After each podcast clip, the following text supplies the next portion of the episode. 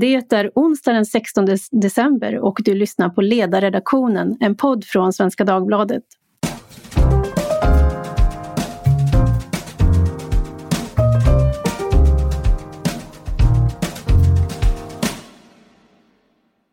Jag heter Tove Livendal och idag ska vi tala om ansvar. För igår tisdag överlämnade Coronakommissionen sin första delredovisning som var inriktad på smittspridning inom vård och omsorg om äldre till regeringen. Kommissionens ordförande Mats Melin och socialminister Lena Hallengren höll gemensam pressträff. Och med åtta dagar kvar till julafton och Kalle Ankas husvagnssemester finns det en fråga, kanske framförallt, som blir allt mer pockande. Men vem är det som kör? Vem är det som har ansvar? Hur ser det ut? Vilka frågor behöver redas ut och vad behöver göras ytterligare eftersom utvecklingen i Sverige inte går åt rätt utan åt fel håll? Med mig för att tala om detta har jag idag Axel Andén som är chefredaktör för Haparandabladet och även mediekolumnist i Svenska Dagbladet.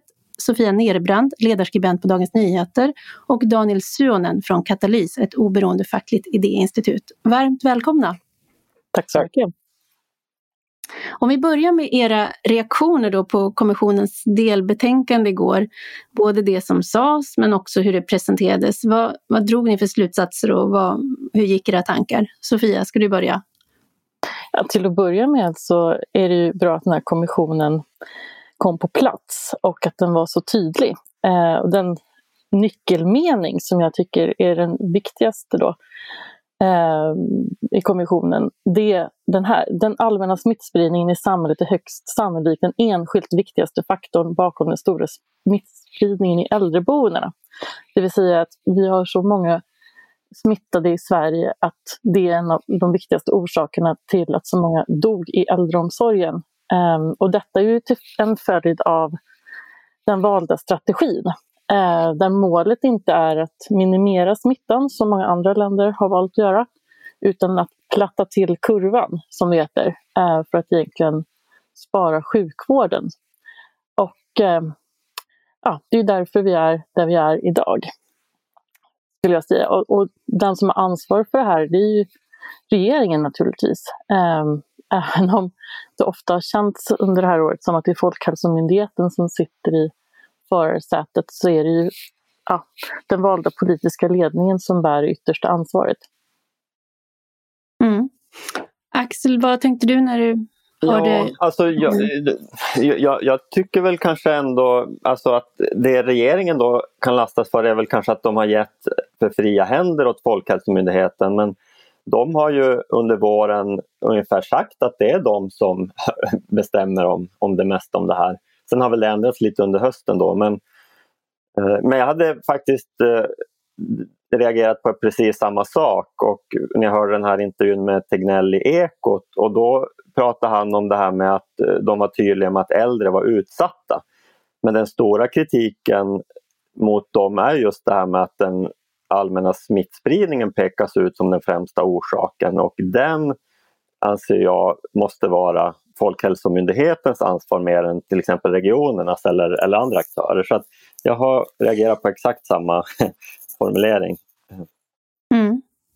Ja, för Tegnell sa ju i morse då i Ekot, precis som du var inne på, så säger han så här, nu är det inte vi som vägleder äldreomsorgen. Vi var väldigt tydliga redan från början med att de äldre i samhället var väldigt sårbara och att alla aktörer i samhället behövde jobba väldigt mycket på att förbättra situationen för att de inte skulle råka ut för den här smittspridningen. Eh, men jag som då närstående som arbetar inom äldrevården, eh, så, jag menar, personalen rör sig ute i samhället, anhöriga eh, som till vissa delar har, har, i vissa perioder varit tillåtna på besök rör sig också ute i samhället. Så det vore ju märkligt att frikoppla, tänker jag, den allmänna smittspridningen från äldreboendena. Eh, Daniel, du skriver i en krönika i Affärsvärlden idag att det enda vi vet att när något går fel under denna pandemi så är det någon annans fel.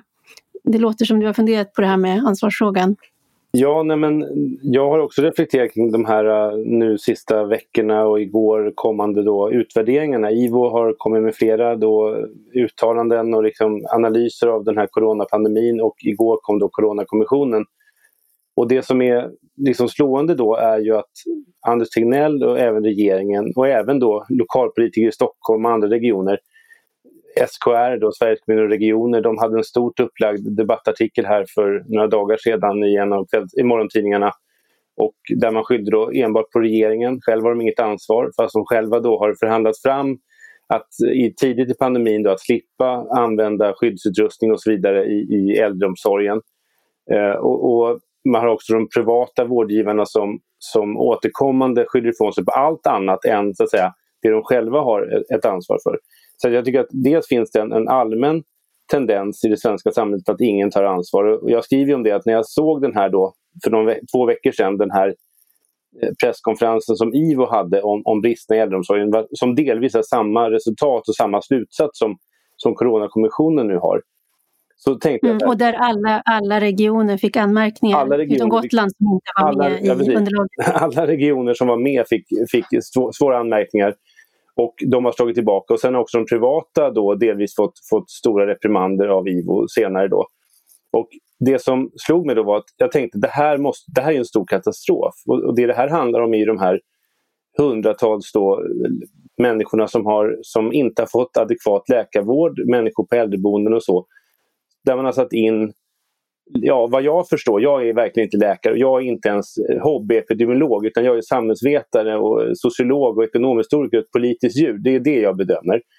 Men alltså det, vad jag förstår så är det så att om man sätter in palliativ vård som i vanliga fall används kanske vid cancerbehandling och så i livets slutskede för att mildra eh, lidandet, vilket är väldigt klokt att göra.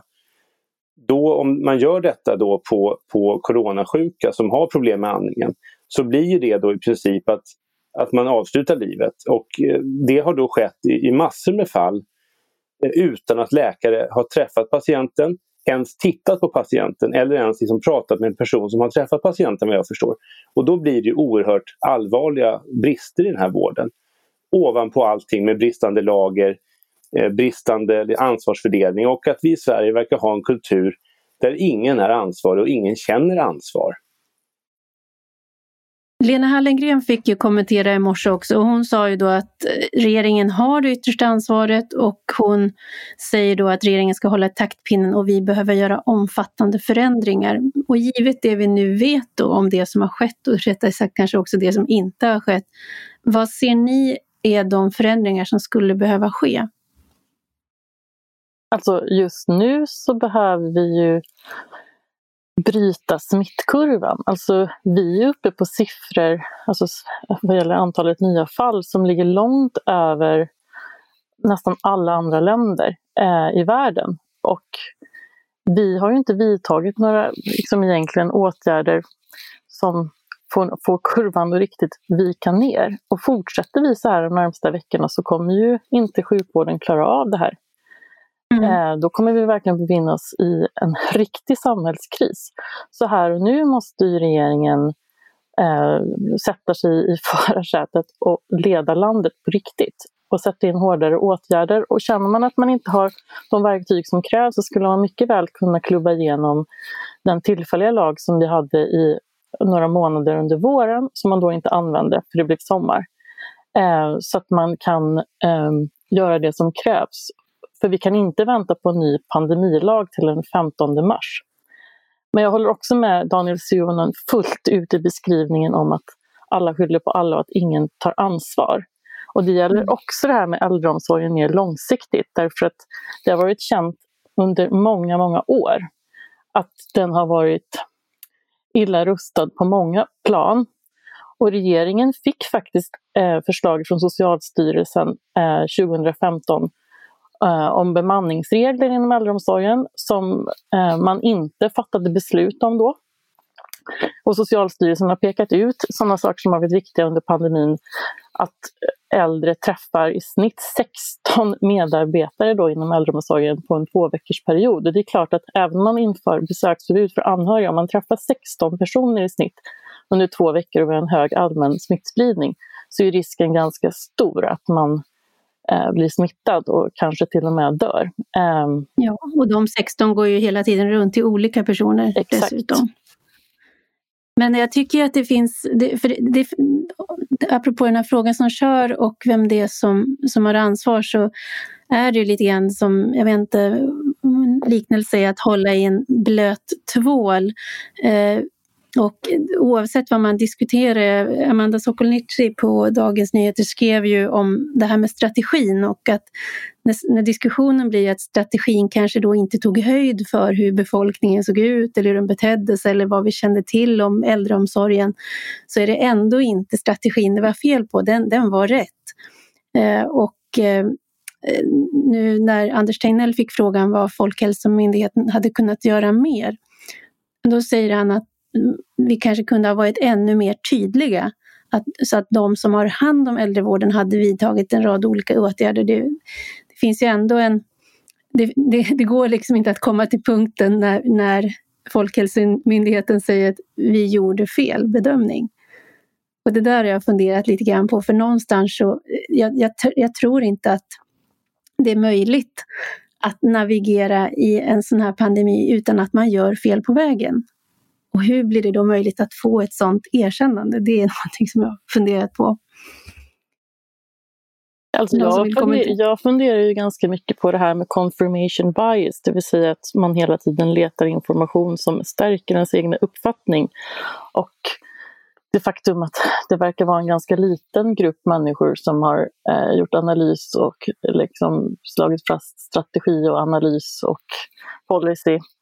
Eh, och omger man sig i en liten grupp med ja-sägare eh, och inte vill lyssna på andra experter och naturligtvis tycker det är väldigt jobbigt att ta till sig den här prekära situationen som vi befinner oss nu. Vi pratar ändå om liv och död och stora ekonomiska kostnader så finns det nog ett psykologiskt motstånd att, att ja, vara mer självkritisk.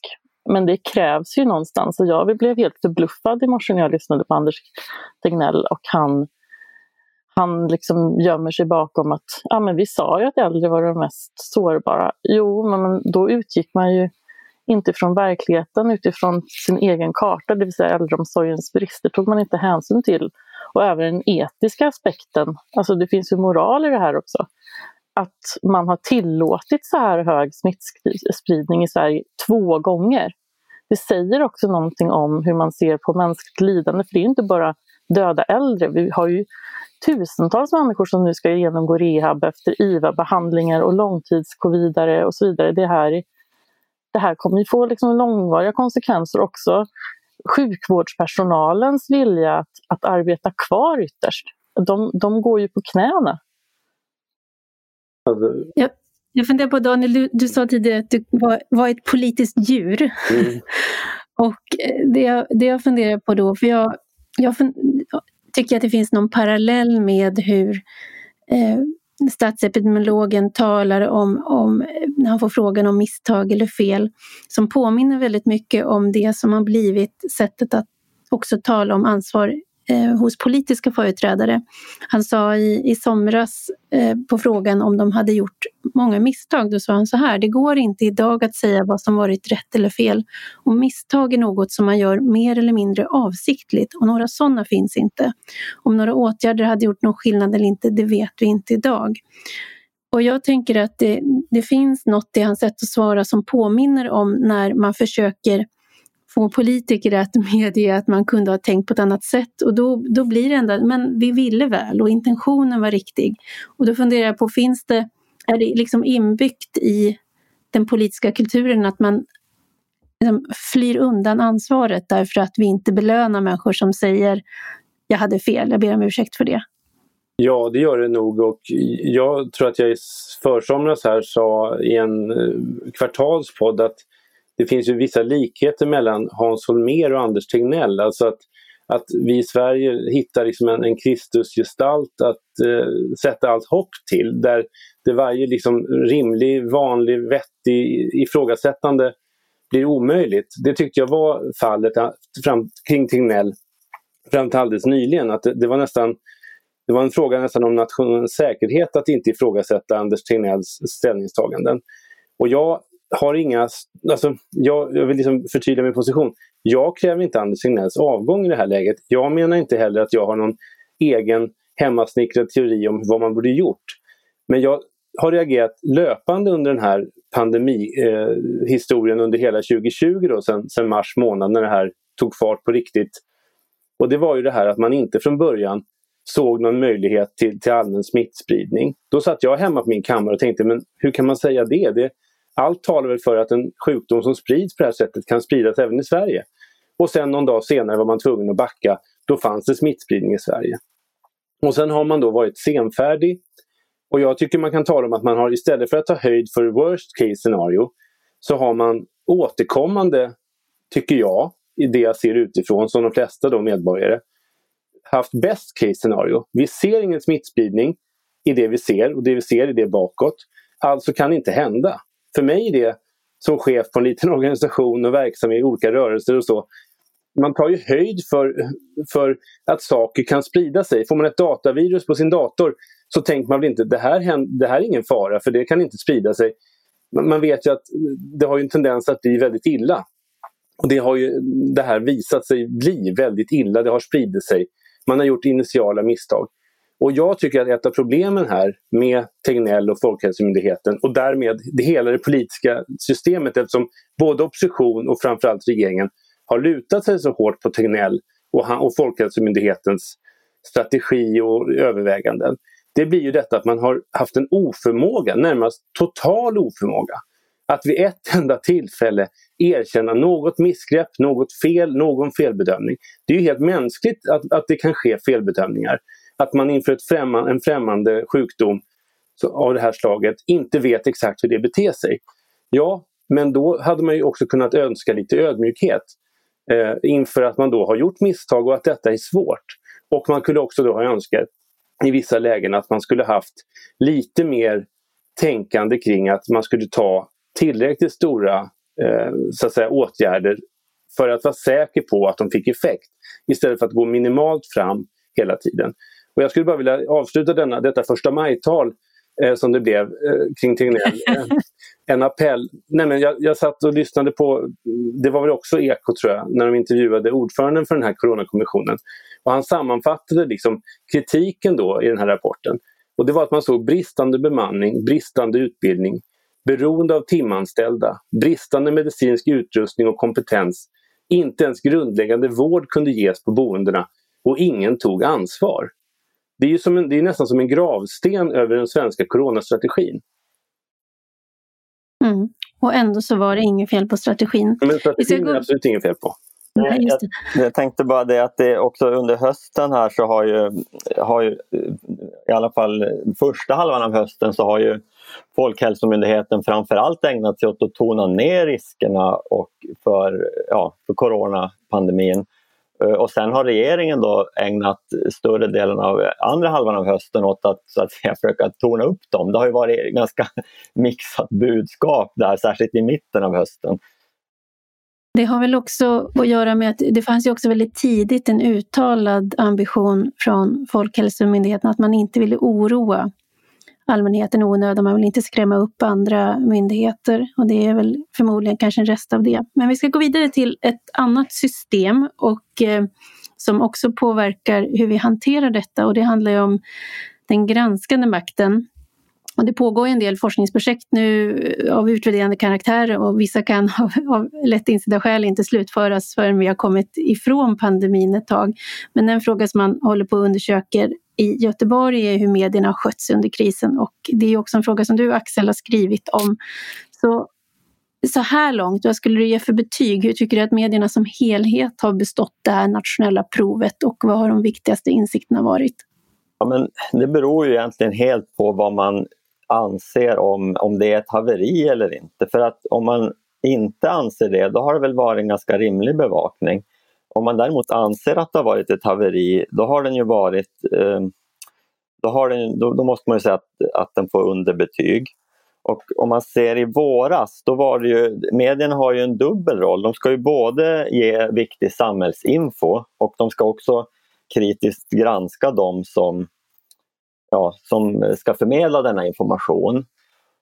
Och det är ju en, alltid en balansgång och där kan man väl säga att det tippade över ganska mycket åt att, att vidareförmedla då det som myndigheterna sa.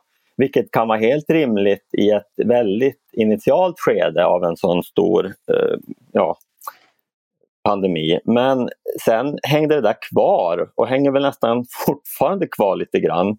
på ett sätt som kanske inte var motiverat.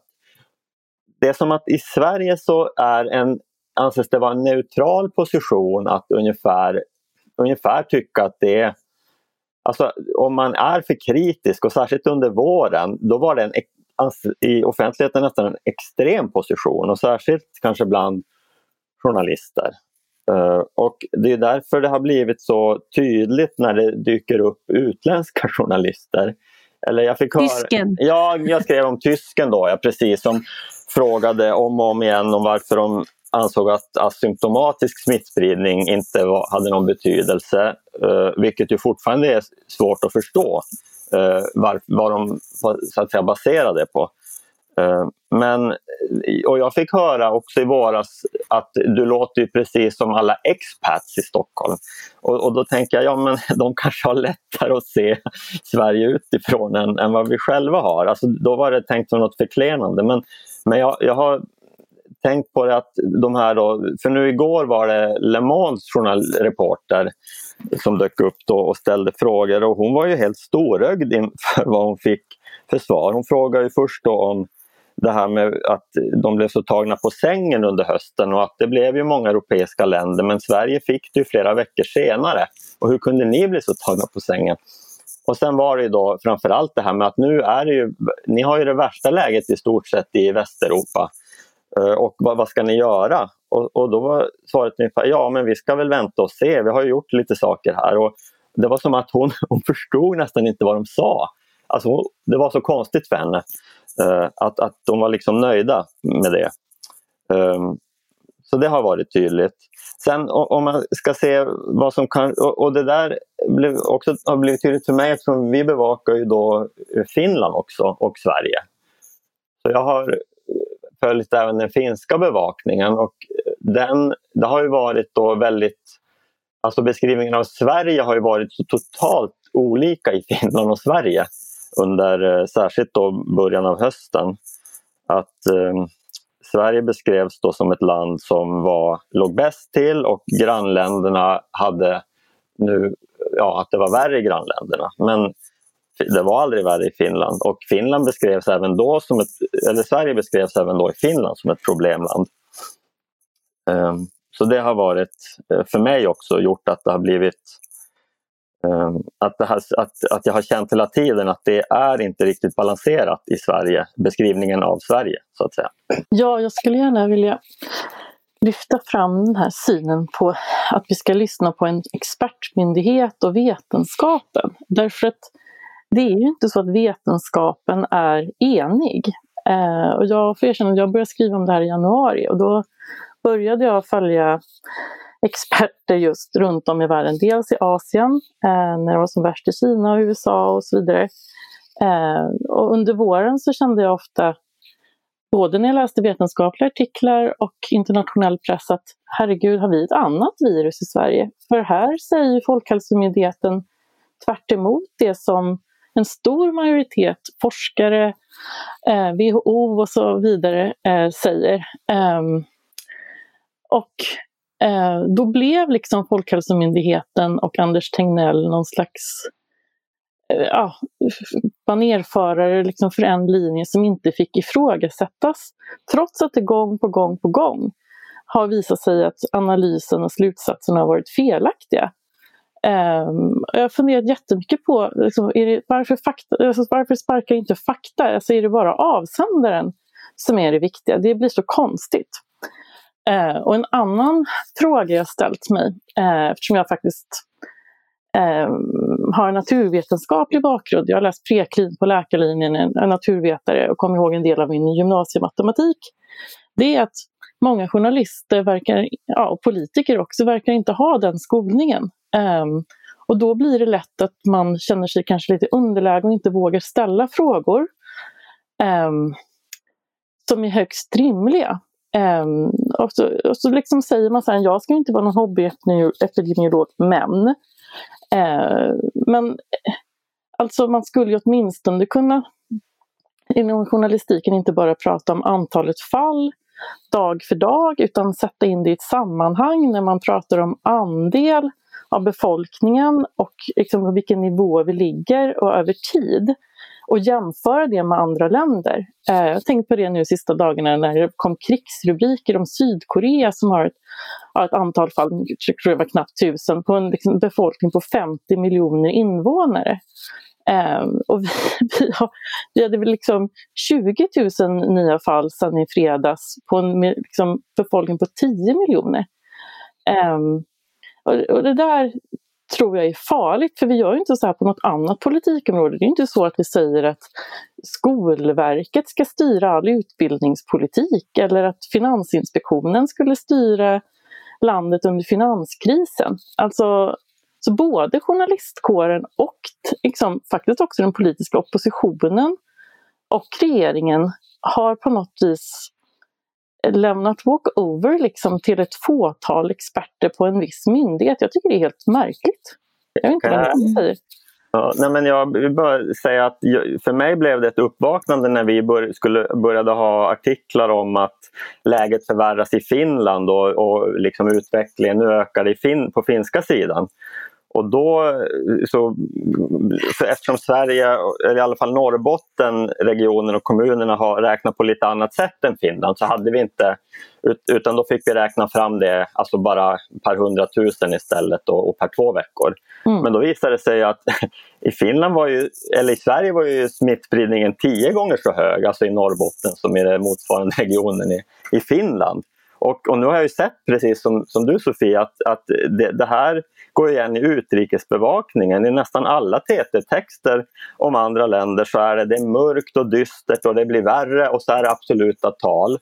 Uh, och aldrig en jämförelse mot Sverige. Och i, i, många av de här fallen är det ju värre läge i Sverige. Och det tycker jag är ett underbetyg att, att inte kunna sätta det i ett, i ett rimligt sammanhang. Alltså, jag, tror att man, jag tror att man kommer kunna prata om att vi hade en, en coronakorridor under 2020. Alltså en, en, en korridor av åsikter där man skulle ställa upp, nästan patriotiskt ställa upp på vissa antaganden. Och de flesta av oss har ju gjort det också. Vi har ju följt rekommendationer och ställt in semestrar och jobbat hemifrån och inte gått ut på krogen på samma sätt som tidigare. Så. Så de flesta har ju väldigt mycket skött detta. Eh, men jag tror att det finns en tendens i Sverige och det handlar inte bara som det gjorde för några år sedan om invandringsfrågan eller som nu om corona utan när det blir stora nationella eh, så att säga, frågor som står över på något sätt politiken. Man anser att det här är så viktigt så här kan vi inte ha partipolitisk konflikt, här kan vi inte ha tjafs. Utan här är det information, här är det anslagstavlan. Då blir tidningar och public service förvandlas lite grann till anslagstavlan. Eh, och i någon mening som Axel var inne på här för en stund sedan, det är ju i någon mening också klokt inledningsvis. Men sen måste man kunna ifrågasätta detta. Eh, och utan då att vara eh, vare sig tokig eller någon extremist. Och framförallt kan man ju föra ett sådant sam samtal ganska sakligt om, som till exempel Lars Calmfors har gjort i flera artiklar, om så att säga, det här ekonomiska antagandet att det är mycket bättre att ha en väldigt lång, ganska omfattande nedstängning som vi haft i Sverige. Eh, för det är ändå ganska stora åtgärder som har vidtagits under hela det här året i stort sett. Som har fått eh, förödande konsekvenser för näringslivet. Än att göra, alltså göra hårdare neddragningar under kortare perioder som många andra länder har gjort. Så det, liksom, det finns ju resonemang att föra här där det inte är givet på förhand vad som är rätt. Där behöver man ju debatt. Sen tycker mm. jag då att det faktiskt har kommit ganska mycket bra grävande journalistik, lite grann med fördröjning. Men flera av morgontidningarna i Stockholm där jag bor och även Ekot och, och så har gjort eh, fina gräv och det kommer ju fram saker. så Jag tycker också att det har funnits så att säga, en kritik och en, en, det har funnits utrymme med tiden då för en grävande journalister som har tagit fram fakta. Fakta som nu, och jag menar, journalistiska metoder som nu bekräftas till stor del av de här eh, granskningsrapporterna som kommer från den statliga då, utredningssfären. Ja mm. absolut, mm. Sörmlands Nyheter och även tycker jag SVT Aktuellt har mm. Eh, och andra, andra SVT-program har gjort, eh, har, har, gjort bra, väldigt bra, det har gjort väldigt mycket bra journalistik. Men det är väl den här, vad ska man säga, det är svårt också det, det, eftersom det görs så himla mycket journalistik. Men, men, eh, men absolut, det håller, jag håller helt med om det, att det har gjorts mycket bra. Sen kan jag tycka att den ibland stann, att ett problem har varit att det stannar upp för snabbt ofta. Eh, och eh, om man tar det här till exempel, det var något i Aktuellt, det var nog rätt länge sedan, men då handlar det om det här med testning och smittspårning och karantän i, i, på Island och kanske även Finland var ett inslag och då säger Folkhälsomyndigheten efter att ja men vi har ju också testat och smittspårat, det, det har ju vi också gjort. Och ja, det är ju sant men, men i vilken omfattning då? Alltså Mm. Det, det, är ju, det, det, är inte binärt på något sätt. Som, det är inte ja och nej-frågor det här. De har absolut inte gjort det på samma sätt som Island eller Sydkorea. Och det är där någonstans som frågorna borde ha fortsatt, har jag ofta känt. Och, och till Uppdrag granskning gjorde ju det och det, det var ett, ett timmesprogram så man kanske inte kan förvänta sig det av varje liten intervju. Så. Men, men eh, där har jag sett också en stor svaghet i journalistiken som kanske har berott på att, att särskilt under våren att allmänreportrar inte var nog insatta för att ställa de frågorna och, och, och så vidare. Medan, också, medan då vetenskaps och expertmedicinreportrarna har kanske varit lite väl neutrala kan jag känna, lite väl försiktiga på många håll. Eh, och, och, just det här väntat på evidens och så vidare. Som, ja. Mm. Ja, men det, det där tror jag det där är en viktig iakttagelse. Att det, dels har det hänt någonting, att det har kommit, det dröjde ett tag innan det kom igång och sen så, så kom eh, journalister på att de ska fortsätta vara journalister. Eh, men jag tyckte också att det dröjde ett tag innan man verkligen ifrågasatte det politiska ansvaret, att man accepterade för länge att regeringen abdikerade och ställde sig långt bakom Folkhälsomyndigheten. Och där kan man ju med jämförelse till exempel då till Finland peka på att där har regeringen och Sanna Marin sagt att vi kommer att lyssna på experterna men det är vi som fattar besluten. Vi har ansvaret för det som, som görs. Den signalen var inte tydlig i Sverige och journalisterna avkrävde heller inte politikerna under lång tid det ansvaret som de, som de har. Om jag bara får tillåta mig till, till det ni har sagt också och eh, kommentera som hobbyetnolog då, så tror jag att det finns en, ett sådant perspektiv i det här också. Vi, har ju, vi är ett land som är känt för att ha en viss flockmentalitet. Jag tänker också att det kan påverka även dels den här liksom coronakorridoren som Daniel talar om, den påverkar också journalistiken. Journalisterna verkar ju inte i ett vakuum utan lever i denna flockmentalitet. Och eh, det finns ju också det som vi har diskuterat i podden här tidigare, eh, det här kring den, den svenska nationalchauvinismen som också har visat sig i det här och som ibland kan man, man vill så gärna att det ska gå bra för Sverige, att Sverige ska vara det här föredömet i världen och eh, kanske in i det längsta hoppas att det ska bli så, så att de kritiska frågorna kanske av det skälet också inte blir så skarpa som de skulle bli, för det finns ett önsketänkande. Men där, där, tror jag att man blandar ihop olika saker, för att på lite längre sikt så tror jag att det är tvärtom, att om allmänheten känner att det finns en rejält kritisk och granskande journalistik så kommer förtroendet även för myndigheterna och för ja, strategin och så vidare att kanske gynnas av det. Det är väldigt kortsiktigt att tro att media, journalister skulle kunna hjälpa genom att inte göra sitt uppdrag. Mm. Alltså, kanske i krig, liksom. men, men det här är inte ett krig på det sättet.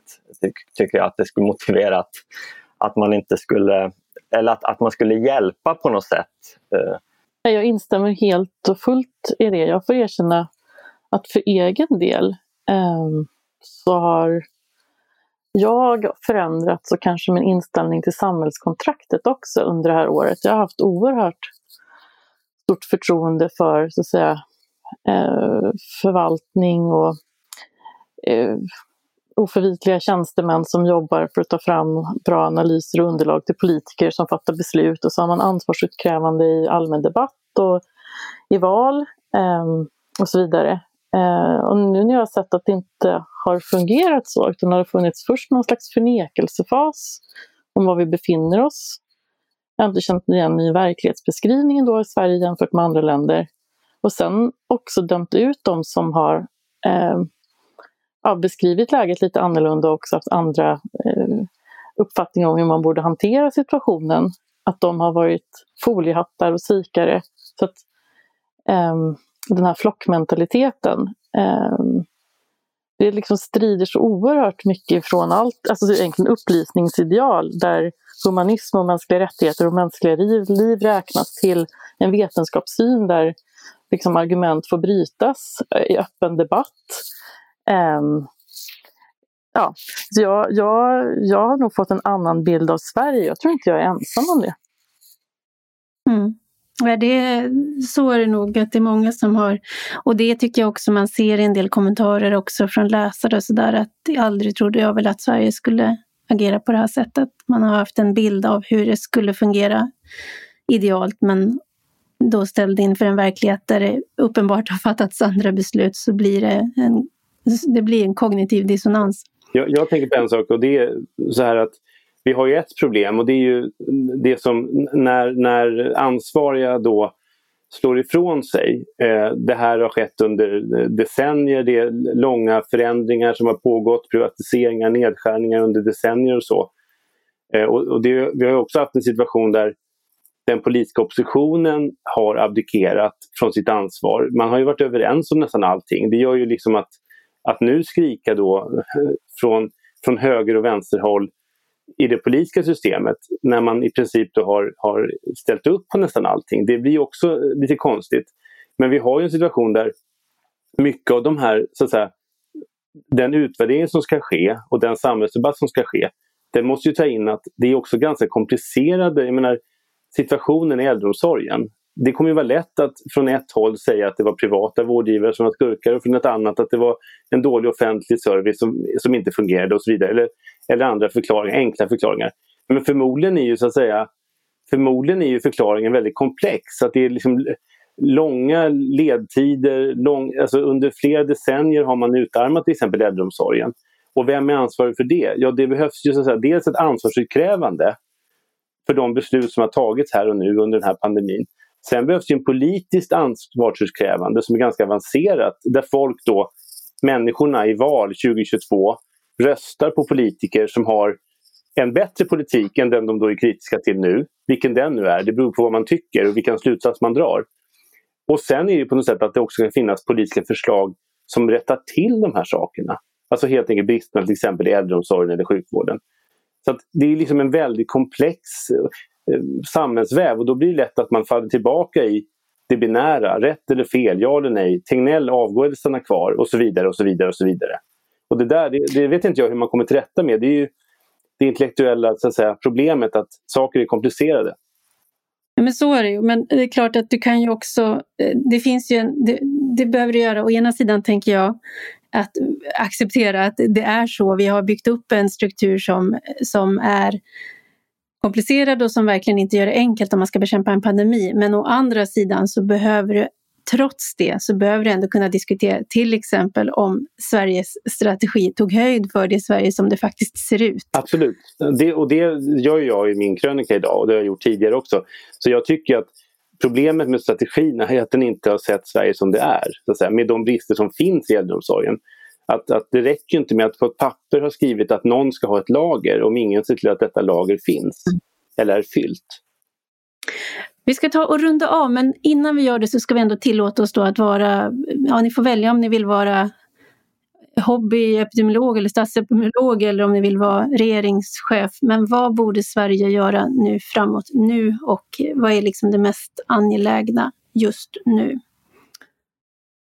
Daniel, du kan få börja.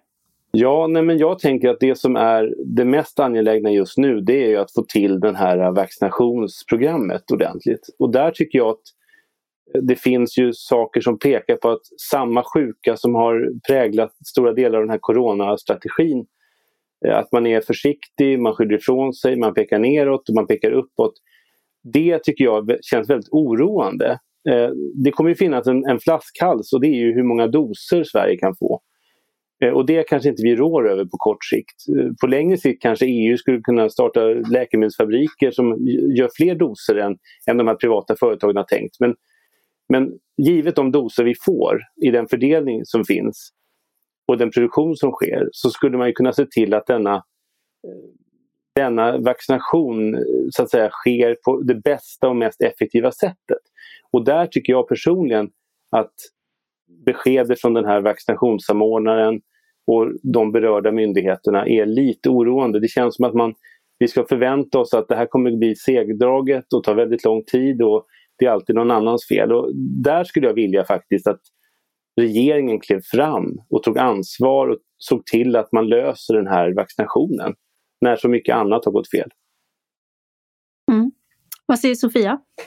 Ja, alltså det är en jättebra poäng som Daniel Suhonen gör.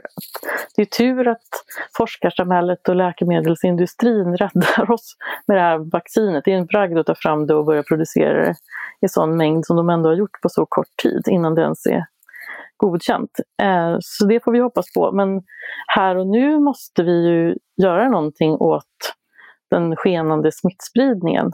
Därför att annars så kommer inte sjukvården kunna klara av det här och väldigt många människor kommer att få lida de närmsta veckorna. Så den bästa medicinen, det är, tror jag, en, en lockdown under några veckor för att verkligen liksom bryta kurvorna. Det, ju, det, det, har ju faktiskt Irland och Belgien, två andra länder som råkade illa ut tidigare under hösten, gjorde ju det här. Och de började med lägre liksom, smittnivåer än vad vi har nu. Eh, I alla fall Irland. Eh, och på några veckor så, så kan man bryta det här för att vi ligger på en, liksom, vad, vad de försöker kalla som någon slags eh, platå som ändå stiger uppåt. Eh, och ska vi ligga på den under veckor så pratar vi ju om tusentals döda fram tills att det här vaccinet börjar liksom, komma befolkningen till del. Eh, och känner man från regeringen att man inte har de verktygen som, som krävs så finns det möjlighet att fatta beslut på ungefär en vecka menar juridiska experter i riksdagen. Ehm, vi kan liksom inte vänta till den 15 mars för, den, eh, får en ny pandemilag, för den får ju effekt någon gång i april. Ehm, och så, så länge kan vi inte vänta. Då, då blir det liksom katastrof. Ja, det är tråkigt att liksom eh, vara så liksom, pessimistisk, men det är bara att titta på siffrorna. Mm. Axel, vad säger du? Ja, det är inte min expertis här men jag, jag börjar känna att om, om, om det inte vore läge att runda Folkhälsomyndigheten. Eh, de har ju gjort så många eh, felbedömningar och nästan i vissa skeenden motarbetat smittbekämpningen på olika sätt. Så om jag var i det politiska så skulle jag väl fundera eh, hur, hur man skulle kunna göra det. Om det är regeringen eller om man ska bygga någon ny grupp som över dem av någon slags kris. För, för nu handlar det ju om den här perioden fram till vaccinet och det kan ju, det kan ju bli hur det kan ju, alltså, om, om inte det här vänder nu med de här åtgärderna eh, då kan det bli ganska, alltså om, om det fortsätter ända in i januari och februari, det, det är ju så här, man vill inte ens nästan tänka på det. Att det blir, blir så tungt. Uh, ja, och om det gäller journalistiken så är det väl just det här att, att lite mer... Eh, det har ju blivit mycket bättre tycker jag ändå uh, med tiden. Uh, och det görs mycket bra. Men just det här med att, att fortsätta fråga, inte nöja sig med de här icke-svaren då från eh, Folkhälsomyndigheten. Att, att bita fast lite, det, det, kan räcka med en eller två följdfrågor ibland så skulle det bli mycket mer intressant. Eh, och sen sätta, det i, sätta Sverige i kontext. Det, ska väl inte bara utländska journalister klara av. Jag inser att det, det är lite som med bevaka klimatfrågan, att det här att bevaka status quo. Att nu, har, nu, är, nu är Sverige värst i, i Europa, Västeuropa just nu men det, det måste vi ändå... Vi må, det, det, ja, jag tror nog att svenska journalister också kan klara av att, att, eh, så att säga, belysa det faktumet på ett bättre sätt. Mm. Jag har en sak till. Om jag får ikläda mig den där rollen som möjligheten att vara statsminister då i 30 sekunder. Så tror jag faktiskt att med, med det som Sofia säger så jag tror ju jag tror personligen att vi ska ställa in alla resor över julen. Alltså fira den i den familj du bor med, fira den i kvarteret. Åk ingenstans, ta inte bussen, ta inte tunnelbanan. Åk inte till svärmor eller, eller mormor. Det är jättetråkigt men jag tror att man måste inte bara liksom säga att ni ska ha ett minimalt firande var som helst i landet utan ställ in resorna. Förbjud resorna över jul. Då kan man få den här effekten. De flesta, många är lediga förutom de i sjukvården som jobbar som tokar. Och vi måste liksom ge dem den andnings, det andrummet att helt enkelt få ta hand om de som nu är sjuka och, och, och slå ner på den här smittspridningen så mycket vi kan. Vi kan inte ha ett läge som, som liknar det vi hade efter sportlovet där man kommer tillbaka efter ett lov med, med stor smittspridning. Utan jag tror att man måste ta till det här med reseförbud, alltså nu under julen och helgerna. Men det är kanske är läge nu att byta då den här håll i, håll ut till typ steppa upp och ta ansvar. Eh, till en mer uppfordrande punkt. Men eh, punkt sätter vi i alla fall för diskussion idag och jag säger stort tack till era tankar, inspel, reflektioner. Axel Andén som är chefredaktör för Haparandabladet och mediekolumnist i Svenska Dagbladet. Sofia Nerbrand, ledarskribent på Dagens Nyheter. Daniel Suonen från Katalys. Stort tack till er. Tack. Tack.